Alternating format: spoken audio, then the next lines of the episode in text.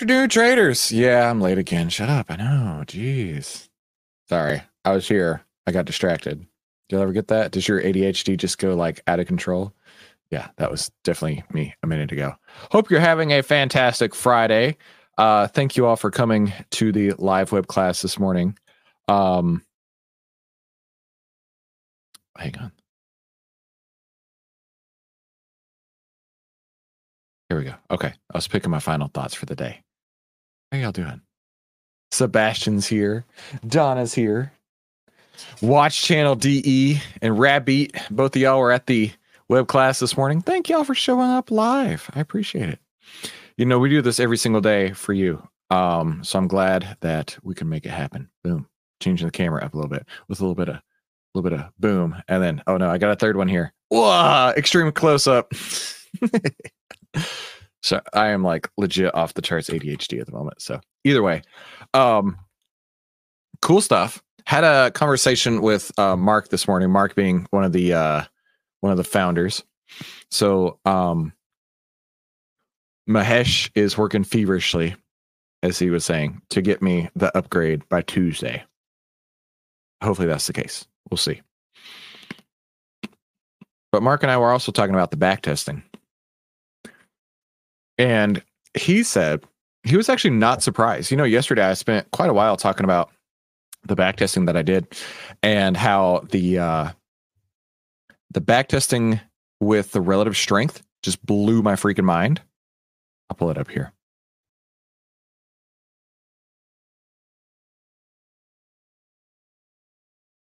Uh this button. There we go. Nah, this button.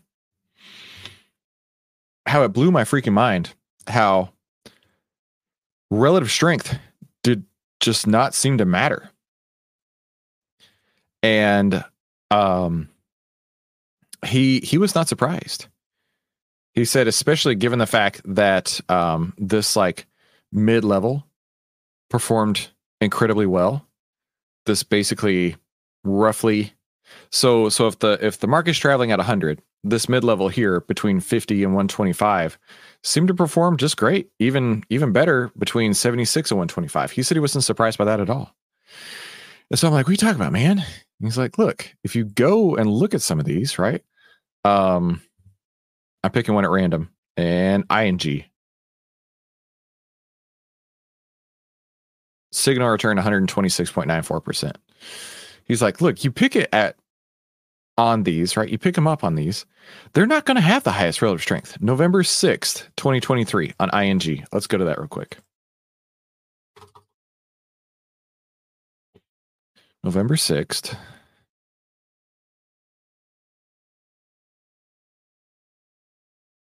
He's like, look, your your metric of high relative strength means that it is surpassing everybody else out in the market.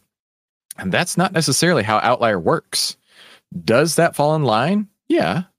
But there's also opportunities that you wouldn't see otherwise because you were not uh, considering everything that was available using OVTLYR, right? So looking at ING from November 6th to December 27th. I, I pulled this at random. 14.781, right? That was the most recent buy and sell signal right? Now, not everyone is a perfect, uh, perfect one like that, but the relative strength down here was probably not all that hot. The relative strength down there could have been under 100. So that's what he was saying. He's like, listen, man, you don't need relative strength. What you need is a data that's pulling through on OVTLYR, and that's why they use it. I was like, oh, geez. Okay, cool. Well, that helps me. And then Brian asked yesterday, what the symbols, or I'm sorry, what the results would have looked like if they had a sum trend of all 4.0 and they passed the back test. So back test, which we're going to chat more on back testing here in just a minute. Back test inside of TrendSpider here, right? So it's a super basic back test. I'll show you real quick. Strategy tester, outlier theory long. It's literally price over the 10 day with the MACD positive and then close under the 10 day. Basic, basic, basic, right? Nothing, nothing crazy. And so to Brian's question, I went through all the ones that had a sum trend of four. Now, the sum trend is the market was trending in the right direction. The MMFI agreed with that. It got a buy signal, and the stock's own trend at that time was positive, right? So, all of these market trending in the same direction. And that yielded really stellar returns. In fact, right when we when we do just all of them, percent gain average uh, about 5.05%. Okay. Now, the ones that have positive return on the back test, because I'm all about that data, positive return on the back test, 5.05% average, 7.76. So nearly 8% on average returns. I don't know if you can see that down at the bottom. And I was like, whoa, sick. This got even better. And granted, this is a small sample size. Uh, but there were only two losses in that. So um, that's even better as well. The win rate was something, I think there's 15, right? 16. Oh, count of numbers, 15. So 13 over 15. 86% win rate with a 7.8 ish percent average return amongst all of that. So, granted, sample size was decently small, but overall results, I was like, dude, what is up? So, like, we're getting better and better and better by the day. That's what I'm excited about, Nathan. Exactly. Jean Louis Capasso. So, yeah, that's, uh, that was super exciting. Now, I was in contact with TrendSpider just a little bit ago. And so I'm I'm I'm making the changes to my trading plan to remove the um oh that was from the web class this morning. I thought that was this. To remove the relative strength section. Right, removing the relative strength section, which actually just does streamline things a little bit. Um, but one thing that I was asking was, hey, is there a way that I can run a back test? Because this this works, right? So I go here, right? I go to this list here. I go stra- strategy tester, outlier theory long. I can hit run. And th- this is the only number I care about. Does it have a positive expectancy? Yes or no? So that one does. That one does. That one does. This one does not. This one does not. I'm just looking at this number right here. And that's how I've always done it. If you've traded with me for a while, you'll know you've seen me go through these and backtest boatloads of them at once. But I was thinking of them, I'm like, is there a way to backtest a whole bunch of things at once? A whole bunch of backtesting all at the same time. And they're like, well, you're in luck. We just released this new thing called the Variance Explorer like a week ago. And they're like, check it out. So I did. Watch this. This is so cool. I was very, very happy when they showed this to me. So strategy tester, variance explorer. Now, um, oh, that was who I was con- conversing with. Okay. So let's take our list, right? So this these are all the buy signals from today. And then I filtered it to show only those that are above their moving averages, right? So only those that are trending higher and that was this short list here, which is this list here in a spreadsheet. So the way that this works is it allows you to backtest across multiple time frames. I just want to do daily, but it also allows you to backtest against multiple stocks all at once. And I was like, no way, this is so cool. So I go to my outlier theory long. And it even allows you to backtest against multiple different backtest scenarios, which I just want the one. Outlier Theory Long, daily, a thousand candles. And let's do uh Kroger. Now, the only downside to this is you can't copy and paste in a whole bunch at once. And that's what I was uh e- emailing with them. I'm like, hey, um, can can I drop in a bunch of names at once or maybe run this across uh, a watch list? and they said um, that is not a functionality that is there right now, but they're showing that. And I made a video. They were showing it to the dev team to see if they can do that. Because if I could just like drop all of these in here at once, game over, right? But when I drop all these in here at once, it doesn't do anything. Right? It doesn't like actually drop them all in there at once. But anyway, here's several of the list. And check this out. This number, Kroger, uh, net performance should be decently close to because this is, I mean, there, there's slight tweaks between the two. Negative 26%, Kroger, negative 20%. Uh, BCPC, do I have that here? No, uh, let's go BFAM. BFAM, positive 1.2, positive 3.1, decently close. THRM, 40.3, 40.3. Yeah, there's some slight differences, uh, mainly because this is a thousand candles and this is a thousand and eight. I could probably, it's just, it's a little tricky to use that, right? So either way, close enough in this case. But check this out. This is the number right here on the far left hand side. So it shows me all of the back tests all at once. And I was like, oh, yeah, buddy. That saves me time right there. I don't care about the chart. I know the chart is good because it's already being filtered through uh, this scanner right here that I have set up. So it's taking this list, which is coming right out of OVTLYR, and then it's only showing me the ones that are above their own 50 day moving averages. The 10, 20, 50s already crossed over. And then I can see all the back tests at once. So therefore I can I can skip that one. I can skip that one and I can focus in and work on the ones with maybe the highest back test first, right?